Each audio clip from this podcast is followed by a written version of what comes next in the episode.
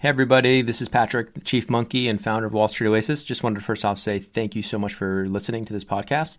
Second, want to make sure for any of you in the market for financial modeling training, remind you that Wall Street Oasis does have some incredible financial modeling training courses, including Excel modeling, financial statement through, you know, linking up the three statements, DCF, valuation, M&A, LBO, um, even more niche courses like 13 week cash flow, venture capital course, real estate modeling, you name it Go ahead and check them out at wallstreetoasis.com slash courses.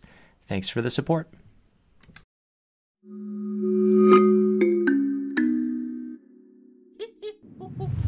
Hello and welcome. I'm Patrick Curtis, your host and chief monkey, and this is the Wall Street Oasis podcast.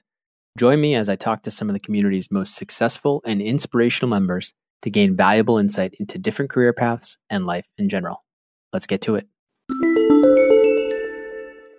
In this episode, banker to consultant shares his path from a target school in the Midwest to a bulge bracket investment banking analyst role in New York.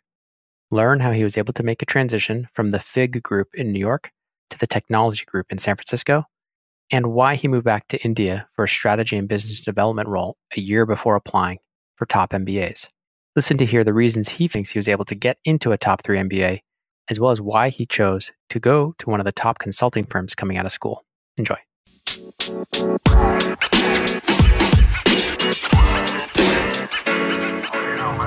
Okay, banker turned consultant. Welcome to the Wall Street Oasis podcast. Hey, Patrick. Thanks for having me. So it'd be great if you could just give the listeners a short summary. Sure. So I'm originally from India. Uh, I moved to the US for college. I went to a target school in the Midwest.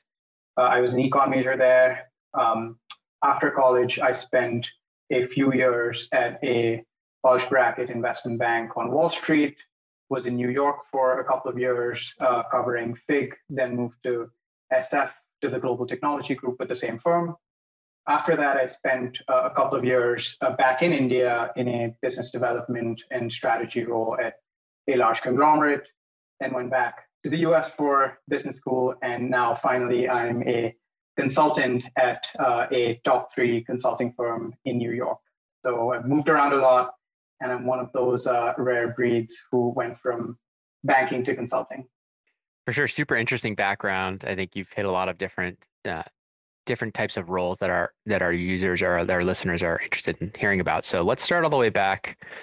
Um, even before undergrad, I guess. Did you you grew up? Did you grow up in India, or where were you? Um, Yep. I so I was born and raised in India, grew up here, uh, went to high school here, um, and in fact, high school was where I got my first uh, taste of kind of the business world, if you will. Um, I, I, took uh, an econ course uh, in the 11th and 12th grade, um, and so you know, micro macroeconomics, understanding a little bit about interest rates and inflation and monetary policy, fiscal policy which which then sort of translated into my major in college and and we'll obviously talk more about that i'm sure. Was it something that you loved right off the bat in high school? Or you're just like this is weird or what was the thought process?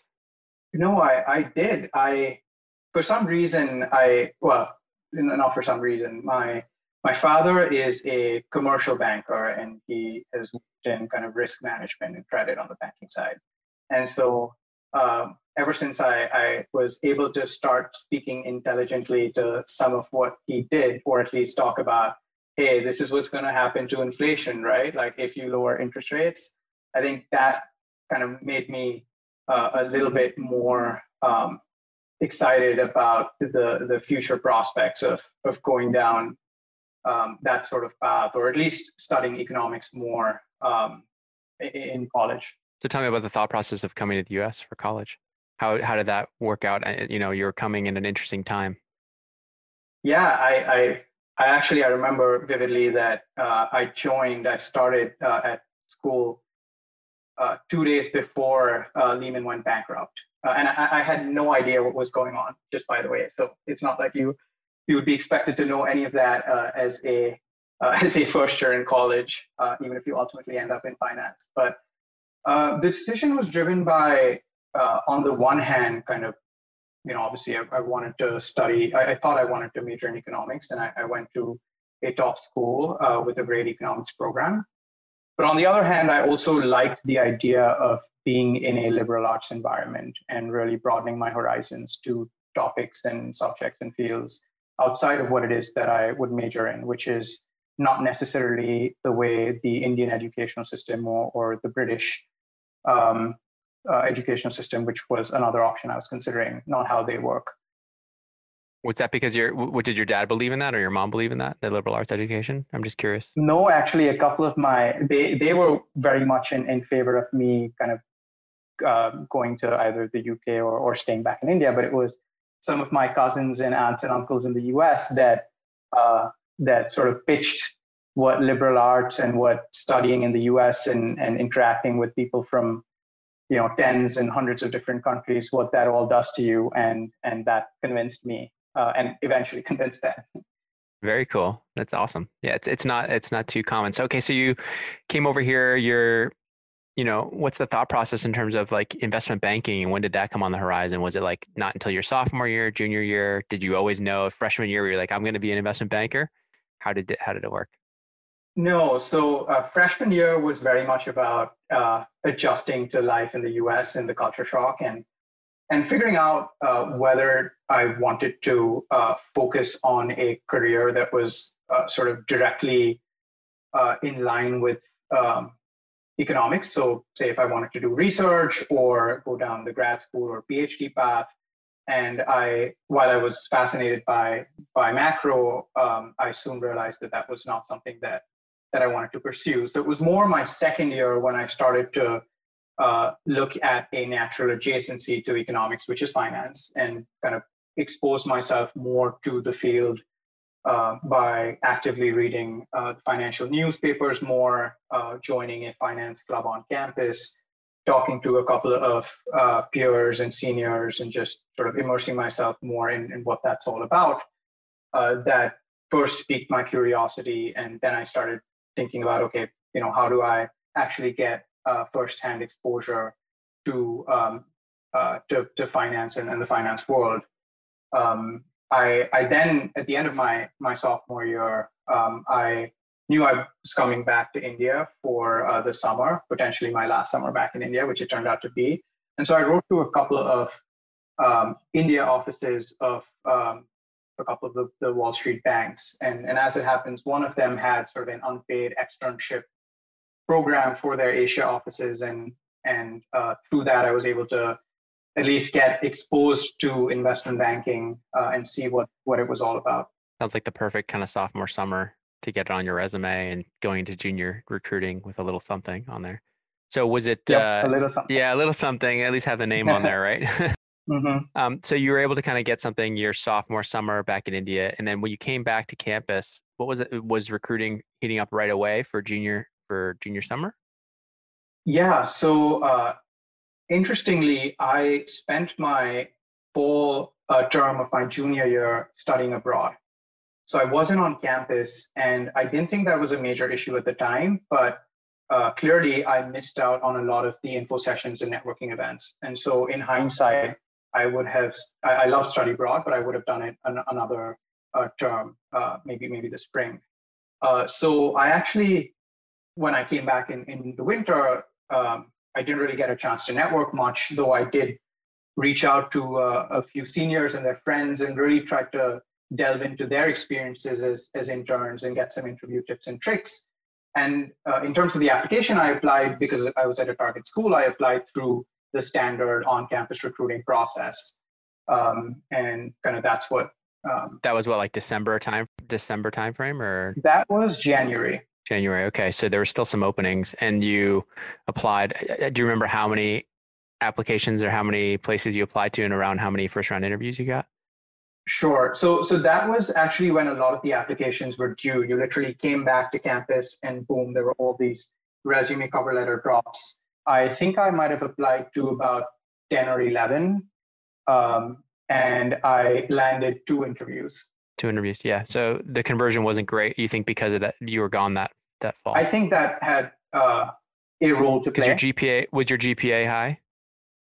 My GPA was uh, pretty solid. It was a uh, about a three six, uh, which which at my school was was pretty good. Yeah, there's not a lot of grade inflation yet in there. Yeah. So okay. Yeah. So, but yeah, I think it was that I had a couple of alternates, um, and but then yeah, most of them didn't actually um, turn into interview invites. So you only had two in first round interviews. Was was it were you nervous at that point? I sure was. Uh, I I knew that. I mean, it was uh, it was a blessing and a curse because I knew that okay, this is uh, these are these are the only two shots that I have um, if I if I wanted to do investment banking specifically. Uh, I did have an interview uh, for uh, credit risk at at a bulge bracket, but I wanted to do investment banking, and so I was I was nervous, um, and um, I think what what happened was my my first process. Therefore, I was I was a little rusty. I was nervous. Um, I kind of had in the back of my mind that that I have to get one or both of these. Uh, and so uh, the interview went okay, um, the, the, the, interviews, um, but it didn't convert. Yeah. So tell me, like, to that first round interview at the first first bank, were they both bulge bracket banks? They were both bulge bracket banks. So the first bulge bracket bank you interviewed at, um, you're there, first round interview.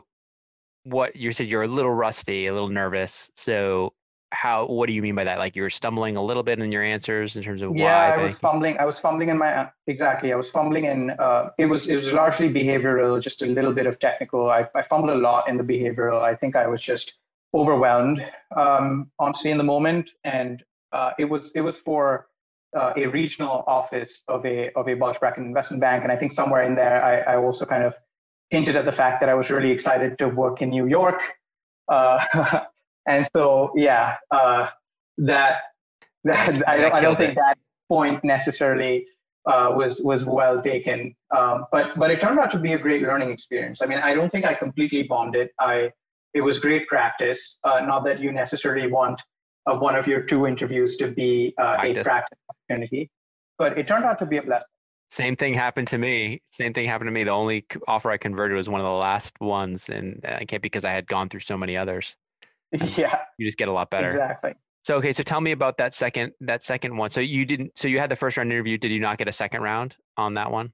Yeah i didn't get a second round on that one. Okay and so then the the next one is how many days later the next one was a couple of days later okay so were you just studying and, and i was just yeah just nonstop uh, focusing on the areas where i fumbled and just really refining sharpening my answers reviewing the vault guide uh, there was this other 100, 200, 400 question question bank. You didn't use the you didn't use the IB uh, the the WSO interview course. Back then, I I did not. I unfortunately did not. I, I, wish I had.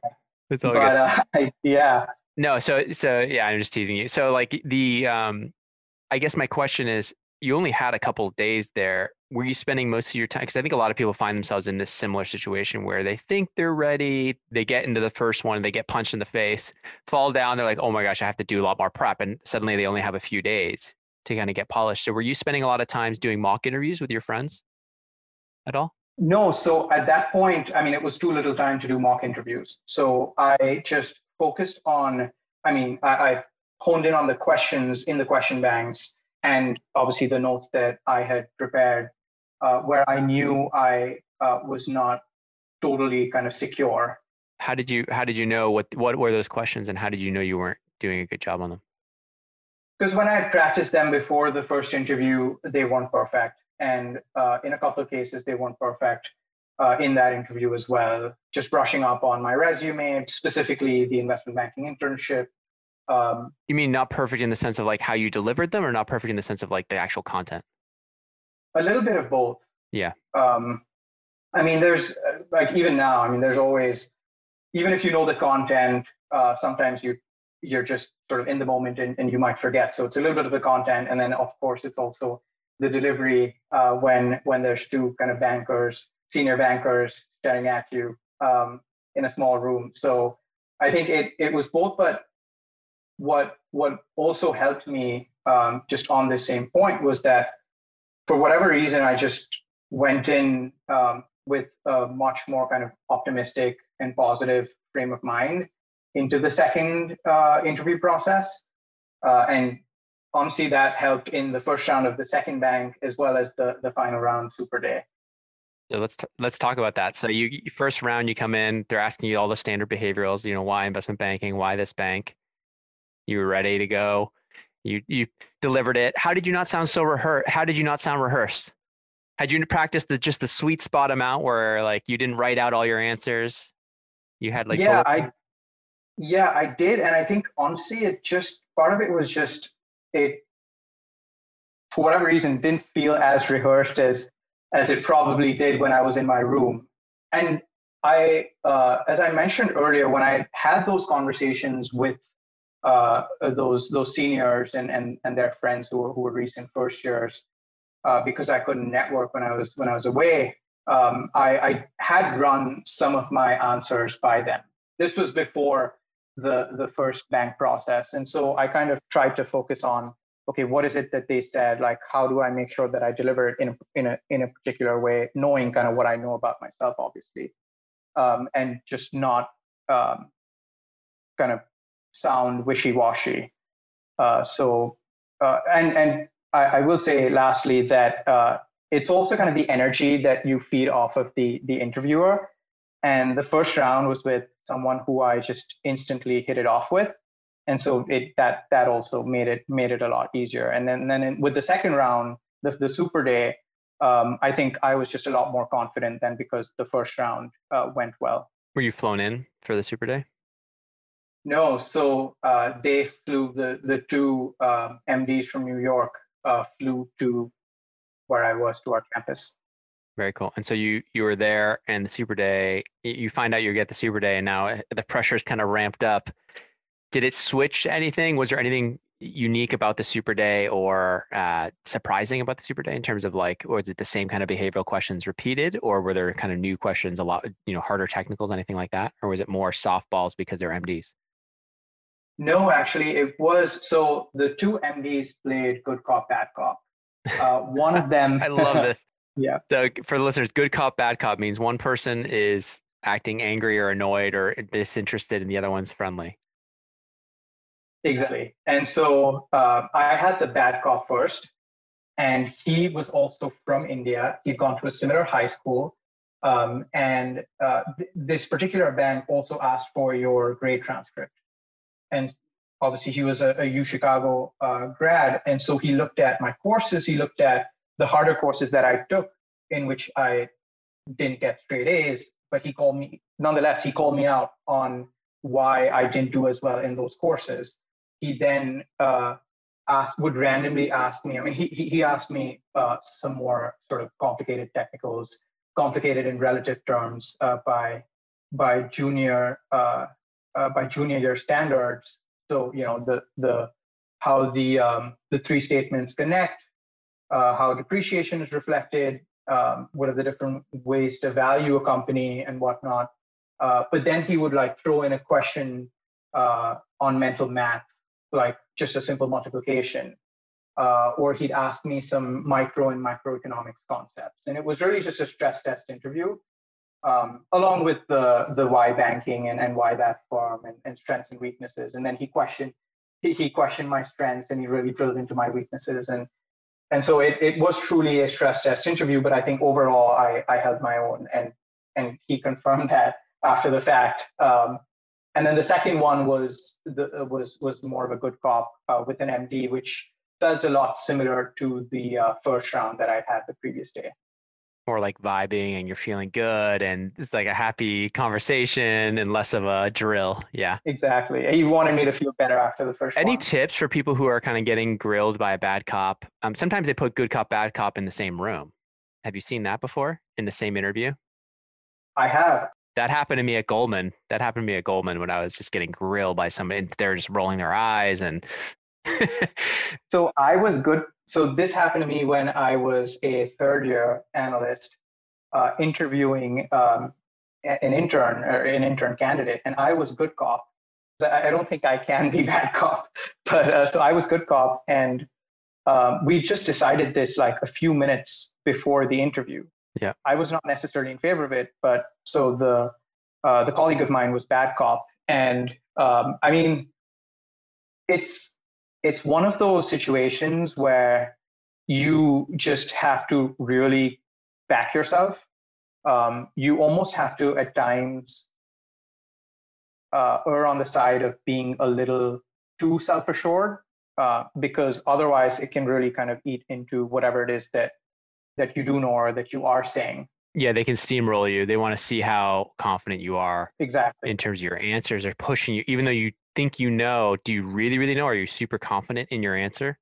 And so they're trying to they're Especially trying to if it's Mhm. if it's something about your background and sort of your fit and behavioral style questions i mean you you know who you are. Like you know your motivations. You know what you've done.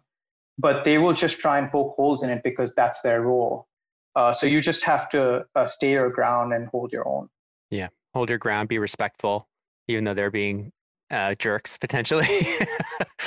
Exactly not lose your cool. Really interesting. Um, okay so you're you're in the final round you kind of had this good cop bad cop. You get out of the final interview and and how long before you find out you have a junior summer offer? I think it was uh, a couple of days if i'm not mistaken. Oh that long? Okay. It wasn't right away a few days um, and i think you said it was with the fig group Mhm. what did you how did you think about that in terms of so you got a call and they say hey we want you to join the fig team for the summer it was your only it was your only offer it was only your it was only your exactly offer, so i was i was going to take it yeah regardless. But uh, I mean, they did have this uh, this call it like forget exactly what it was called. Basically, a day where they flew you into New York and you got a chance to kind of interact with people from different groups, uh, and then you submitted your preferences. Um, and and Fig was my third preference. It was my uh, second industry group preference. Um, but it, it, it was one of the industries that I was interested in, besides tech, which I ultimately ended up at uh, a couple of years down the line. So uh, I was excited about. I mean, given my econ background, I feel like you know some of the the policy impact on banks and just generally kind of having that flavor in the deals that I worked on um, and sort of the industry trends uh, would be uh, quite interesting for sure just the macro macroeconomic yeah the macroeconomic background is important for fig right so exactly Um, okay, so you're you're kind of um, you get the offer. You're now kind of coming into junior summer. What's that internship like? Is it you know the hundred hour weeks, ninety hour weeks? Is it, is it something where uh, is it what you expected, or how was it like? In, was it New York? I assume it was new york first time ever being first time ever being in New York. first time ever uh, living in new york yep absolutely So what was that like? it was uh, everything that it was slated to be it was uh, you know 90 100 hour weeks uh, most weeks uh, everyone was was getting uh, crushed as they say all the interns. Um, but you know it, it definitely gave me a real taste of what the job was going to be like. Uh, i worked um, on projects across multiple verticals. Uh, when i when i joined full time i'd get placed into a couple of uh, the five or six verticals within fig. Uh, but i got good exposure to several of them um, i really liked the team. I feel like while on the one hand they were uh, certainly making us work extremely hard but that's just kind of what the job entails. On the other hand they were quite supportive. Um, and yeah I, I got along with uh, with uh, a, a number of my seniors and i felt like it was where i wanted to start my career. So when i got the full-time offer i uh, i didn't sign on the spot but i signed pretty soon thereafter Uh, yeah, in terms of signing on the spot or thereafter, did you ever think of going into full time recruiting with that offer in hand and trying to leverage it for uh, another offer? not for another offer at another bank necessarily. I was just trying to see whether there'd be any openings um, in you know the one or two uh, other groups that I was interested in. Like technology. Uh, one of which M and A and and the other uh, one which was tech. Those were both obviously in very high demand, um, and um, so you know it was it was I think you know one or two people might have moved around, but generally it was very hard to do that um, switch between your uh, internship and and uh, starting full time. So Did you feel nervous about trying to push for that in case of like, did you feel like, hey, if I push too hard here, they could just rescind my offer? I don't think I was worried about the offer getting rescinded, but I uh, was cognizant of the bad blood. You don't want to offend. You don't want to offend the MDs and the. Exactly, I don't want to offend the the people in Fig and and you know ruffle any feathers, and especially if the odds of moving were low to begin with. Um, I, I sort of I just kind of tested the waters um, and soon realized that that it just made sense taking Fig. So you worked really hard um, that summer. Do you feel like um, I don't know if you've seen recently we re- released uh, part two of our survey um, that came out and mostly for the bulge bracket banks, just showing um, how analysts started before. You, you saw the Goldman Sachs 13. I, I did. Mm-hmm. Survey. We just released a more industry wide survey. Did you see that? I, I didn't see that. Yeah, so it just came out and um, I think it's getting covered by NBC today. It's going to be pretty. It's getting it's getting out there. So it's okay. really no. I just wanted to get your thoughts on just the the mental health and what you saw around you because it sounds like you were in a pretty you were working in a time that was uh, pretty busy right the economy was recovering there was a lot of transactions to do out of you know you're, you're well out of the financial crisis at that point um, so tell me a little bit about you know once you started there full time you know did your analyst class dwindle fast was it something where there was a lot of attrition uh, did you see any mental health issues or you, know, you personally how did you handle um, the long hours because you were there for over three years. Um, I know you made the transition from New York to SF and from Fig to to um, technology, but I'd love to hear just how you dealt with it personally. Yeah, sure. So um, in terms of the analyst class, it it didn't really dwindle um, before the two-year mark when a lot of people move on. Uh, but you know, we like for any other typical industry group or, or, or any uh, investment banking group, we, um, as an analyst class, kind of really bonded together. Uh, we tried to kind of uh, pick people up uh, when the chips were down and rally. I think in terms of mental health, uh, I I tried to find whatever outlets I could. Uh, you know, the, a lot of the standard sort of hobbies that one can pursue uh, in the in the little time that one has outside of uh, the the day to day. Friends, I luckily had a lot of friends who had sort of moved to New York to also work in in finance, um, and so there were others who I could commiserate with, if you will, even outside of my group. Um, and I I think I, when you, uh, at least in my group, what I what I liked was that when th- there were certain people when where you did uh, reach out to them, or even if you didn't reach out to them, if if it was a really bad week or rough week or rough project, they would really appreciate um, the hard work that you were putting in, and you know, try. They wouldn't go out of their way to make your life more miserable, if that makes sense. Yeah, um, yeah. And that goes a long way uh, in in a job which is going to be um, intense, that that really does make a difference. I mean, there's a lot more that one can do, uh, and we've seen a lot of policy changes that have been uh, put in place over the years. But but that was it. That that was uh, great um, at the time, uh, relatively.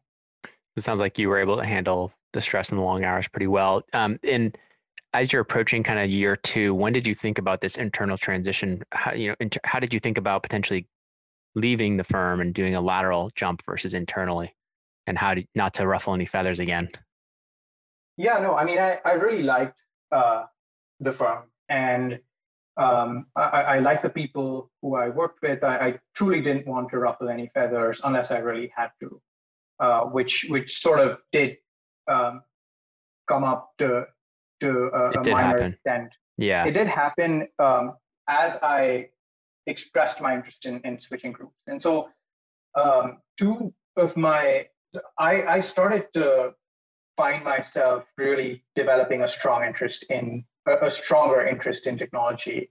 Uh, I worked in the fintech vertical as one of the verticals within Fig, um, and you know, so spent some time in, uh, in in an area within tech, and was was spending a lot of time outside of work, really trying to understand what was going on there a couple of my seniors had transferred uh, from FIG to tech in SF as it happens uh, in those six to 12 months before I did.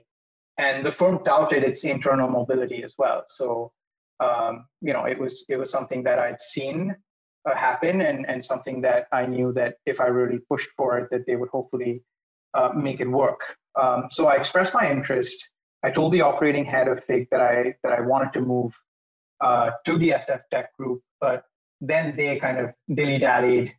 Um, they tried to convince me to move the following year um, and you know maybe move to a different group first and, and then move out there it's in high demand and so on and so forth and but i i uh, was ready at that point to, to make the move and i think it was the first time when i really kind of put my foot down and um, almost threatened to to leave if they didn't uh, let me interview with the sf team within the next uh, the following couple of weeks. I, I, had started looking externally, which is the point that I mentioned earlier. Yeah. And um, I I had just secured an offer from a uh, a top um, impact investment fund focused on fintech for the unbanked in Europe. Um, and I was going through a couple other processes as well. Yeah. So you, you knew you were in high demand. You knew that even if they even if you did have to leave, um, there wasn't a it wasn't a fake bluff or anything like that. It was a legitimate legitimate threat of like, hey, I'm either moving or I'm gone. Yeah, at that point, I did have a little bit of leverage, and so yeah. I, uh, for the first time, I think I was I was more aggressive than I normally was, and it worked. Yeah. Um, they they got me to interview with the global head of, of the technology group the next week, uh, a couple of other MDs, uh, a VP and an associate, and uh, the following month, uh, I was in San Francisco. That's fast. So you did you did have to stand up for yourself. Though. It's it wasn't you know even for a firm that touts touts itself as having internal mobility, you can see the struggles internally, politically, how hard it is when there's a group that tends to struggle a little bit more to retain their good talent um, to a group that's in high demand. It's still very hard to make that transition. You see the same thing in the big four, people trying to move from audit to transaction advisory services. You see the same thing in um, all these in all these banks, and even. And to be fair, tech was super hot those two years. Yeah. Uh, so at Tech SF especially, um, and, and, so it it made sense. But to talk about that transition, what was it like going from Fig to to technology, and was it really was it a hard transition learning curve at all, or did you kind of just were able to kind of hit the ground running when you got out to SF? Uh, it was a harder transition than I thought. Uh, I I was obviously interested in uh, the industry, but it's one thing having immersed yourself in a very specialized uh, world of financial services, looking at you know price to tangible book and uh, capital ratios and whatnot, to a completely different world uh, where you know uh, there are different, obviously different business models, different uh, revenue models, very balance sheet like, just a, a lot of kind of industry knowledge that you had to build up, especially relative to peers of mine who had been there uh, from their uh, first day. Um, and so I, I sort of felt like um, a, a, first year analyst all over again, or maybe sort of a rising second year analyst for a little while until I came up the learning curve. Uh, of course, I, I, had the technical grounding and I, I knew what the job entailed, but it was um, a, a meaningful transition. Sure. Okay, so you're there for a little over um, a little over a year um, in, in, San Francisco, and you you get the analyst to associate promote. But when, at what point do you start thinking of um, moving back to, to India and what prompted that move? And what, in, in terms of what types of opportunities were you looking for? Sure. So um, I started thinking about potentially moving back to India uh, around the same time that that uh, I was going to get promoted, going to be communicated uh, the promotion.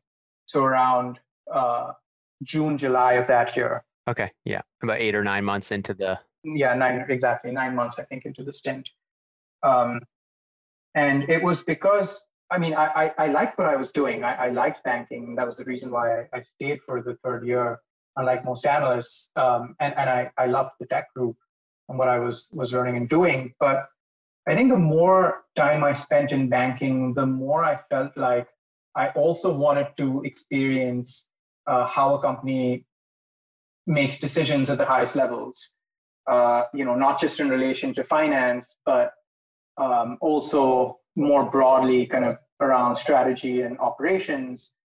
And separately, I was keen on working in the emerging markets, having spent several years in the U.S. Um, I also had this uh, medium term goal of wanting to go to business school. And so I thought it would be helpful to diversify my experience and my profile a little bit as well.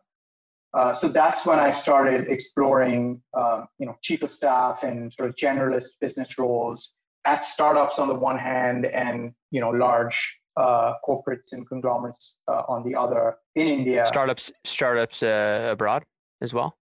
Startups, uh, no, startups also back back Bay in Area. India. Oh, India, India. Okay. Back in India. Mhm. So you ended up I taking. felt like I could leverage my Bay Area tech banking experience there, uh, which obviously is uh, is a great trump card. So you ended up getting a great role as a manager of strategy and business development or office of the chairman uh, for a large conglomerate at at India. Tell me about that role, how different it was, the day to day. So you you were still probably working ninety ish hour weeks when you were in technology, I assume, since it was a hot it was a hot time. You were doing Yeah, longer longer hours on average than I did in Fig. Jeez, so it was pretty rough three years, man. Yeah, I to to be fair, I think when I was when I said uh, 90, Fig was probably closer to 80 on average. Uh, Tech was closer to 90, but they were all live deals. Fig had uh, less uh, live deal exposure, just given the deal flow for our group at the time. Um, so I, mean, I, I was fine, I guess, in some ways, working those longer hours. But but yes. Yeah. Okay. So you're looking, you're thinking, you're thinking business school, you're thinking diversify my background.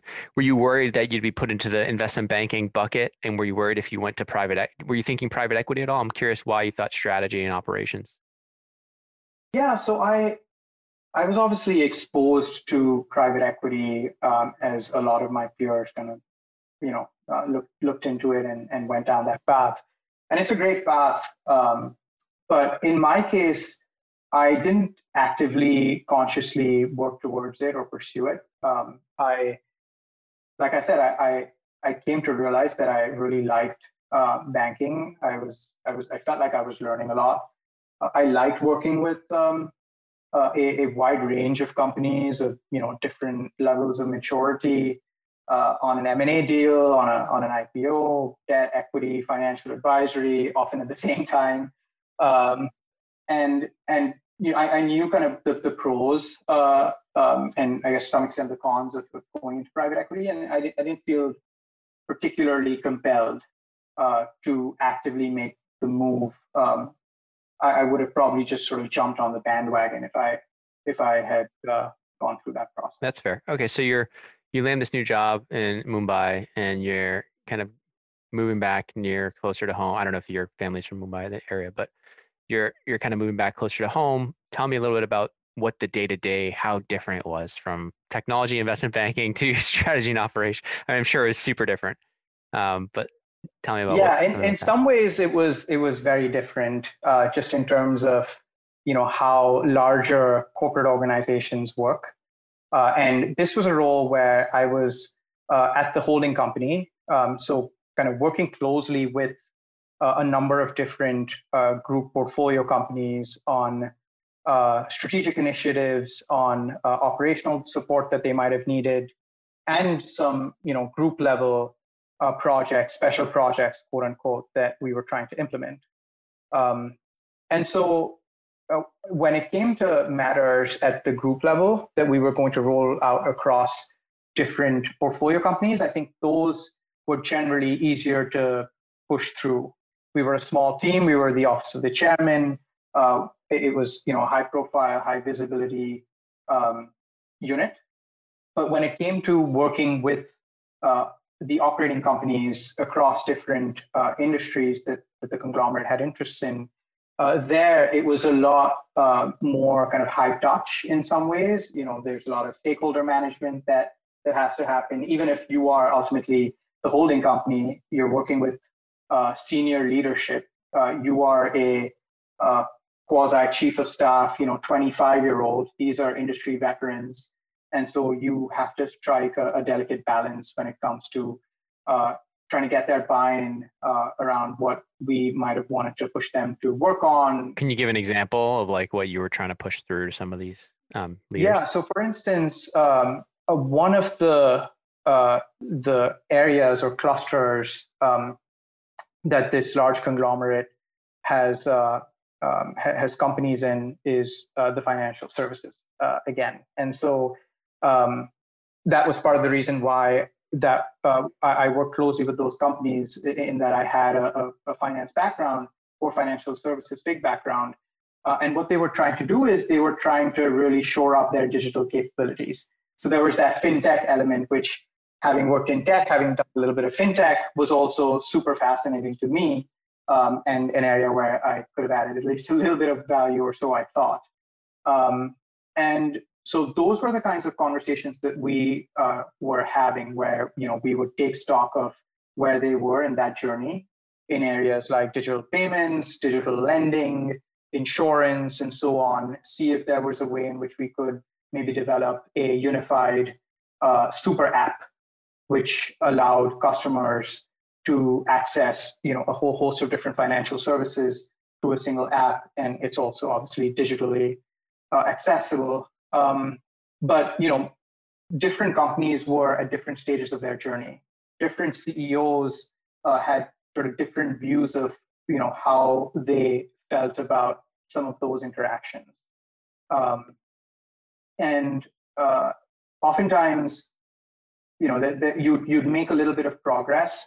You'd perhaps even identify certain companies in as i was in business development i would even identify certain companies that we might have wanted to strategically partner with but then you know there's obviously all the puts and takes of, of establishing those types of partnerships uh, so there was a lot of uh, those i think incredible learnings um, that were very different from uh, being on the advisory side uh, but at the same time, uh, challenges, if you will, around um, influencing people, getting buy-in, and and actually executing.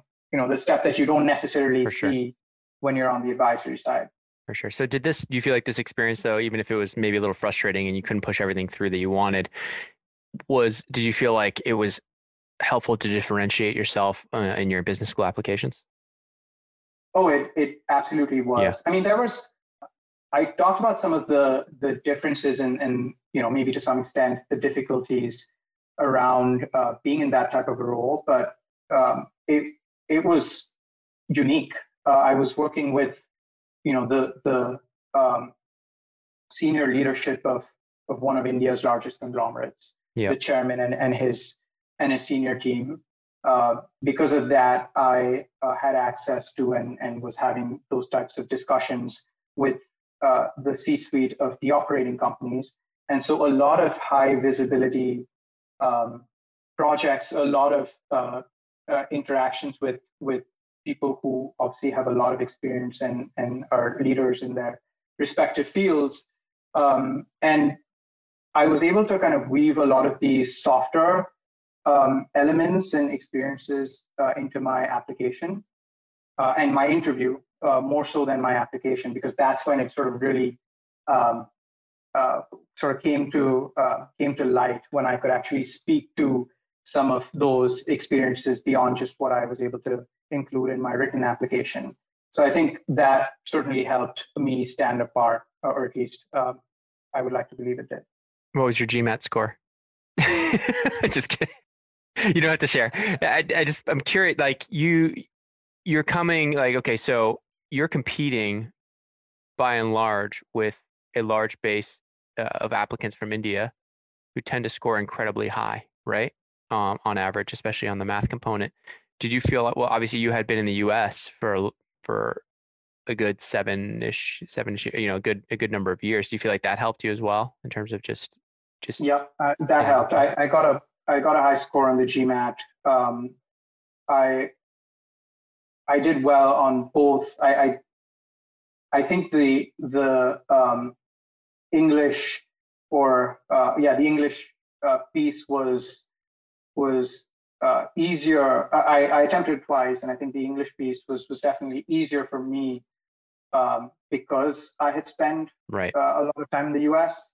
I mean, not that I grew up speaking English, but uh, there's just certain nuances that you don't necessarily think about until you're asked to complete a sentence uh, on, a, on a GMAT test. Right. Um, so, so that helped, and my quant was generally strong. So overall, it it went well. Um, and you know, the beauty of the GMAT is that you, you can you can take it in quick succession if you don't like your first score, which I didn't. So um, it all worked out in the Can you tell me how much you jumped on your from your first second? Was it like you know 700? 20, 20 points. Okay, so you let, let me guess, 710 to 730 or 730 to 750? 720 to 740. So I was close. yeah, it's interesting you retook at 720. Most people wouldn't do that. But you felt like you Yeah, I felt like I, I had a little bit more in me. Yeah, fair. So let's talk about business school. You get there, you're having a great time, or do you know immediately, hey, I want to go consulting, or what was the thought process around? Did you kind of go in knowing what you wanted to recruit for? Because I know for for business school, as soon as you get there, it's almost like recruiting starts within a few months, right? Or even if the first month, the networking sessions and all that. So did you kind of go in knowing? Uh, not quite. To be very honest with you, I went in wanting to um, go even closer to the front lines of uh, of uh, business operations. So from kind of investment banking to a holding company role to actually uh, getting my hands dirty. But there were, excuse me, a lot of consulting um, alum around me uh, at, at the school. And of course, the consulting firms spent a lot of time on campus. And so I did attend um, some of those networking sessions. Uh, but it was it was mainly my second year when I when I actively applied uh, to consulting and sort of converted um, and, and joined full time uh, after my second year. My first year, I ended up uh, interning at a fintech startup uh, in Asia uh, because again, like ultimately, I think I that's what I wrote about in my business school application, and it was um, my curiosity had been piqued over a period of of four years, having worked in fintech to some degree in banking, and then done a little bit of fintech work and projects uh, at the conglomerate. That I wanted to actually work um, in the insides of, of a high growth uh, fintech uh, startup uh, and so that's what I did. But then I think I also realized that I wanted to um, spend more time in the US. Uh, that was sort of one piece of it. Uh, and the other was to, I think, being at business school and um, having to uh, analyze and assess uh, real world business problems and, and situations every day for, uh, for school rubbed off on me and I wanted to extend that into the real world. Um, and consulting obviously gives you the opportunity to do that, working across functions and across industries. And that's another reason why I felt like it would be a great place to uh, to start at post business school. How how painful was it to uh, prepare for case interviews after having you already had the banking interviews done? Now all of a sudden you have to learn the case format. Was it painful, or were you able to pick it up pretty fast? It was hard uh, it's it's a different uh, muscle. It's a different approach to uh, expressing what you probably have learned over time, um, having spent a few years in the working world. Um, so I, I feel like I had to really hone that skill of cracking the case and, and really doing a good job in a case interview. I practiced uh, a, a, decent amount uh, with peers of mine, with a lot of the uh, the alums who had worked at the the big three consulting firms and then who were at the business school I was at, mm-hmm. um, and and I I kind of focused on um, the uh, the the kind of mock cases that that some of these firms hand out to their their alum and and their current employees when they come to campus.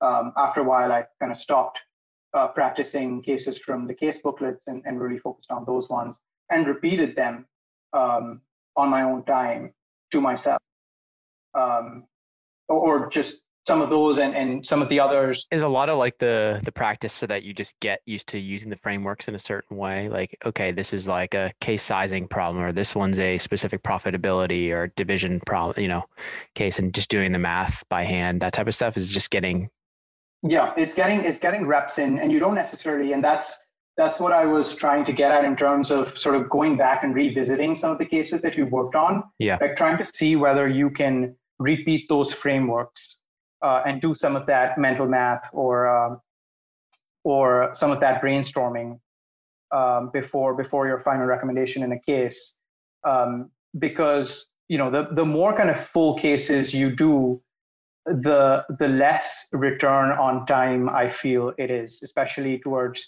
you know the, the latter part of your of, of your uh, prep period. Nice. So you ended up at a top consulting firm. So tell me how that transition has been to banking to consulting. Uh, the hours similar a little bit a little bit less probably but just tell me a little bit about that. Um, and then tell me a little bit about the pay in terms of like it being, you know, it's probably not a pay cut because, but and you're probably getting paid really well at your bulge bracket.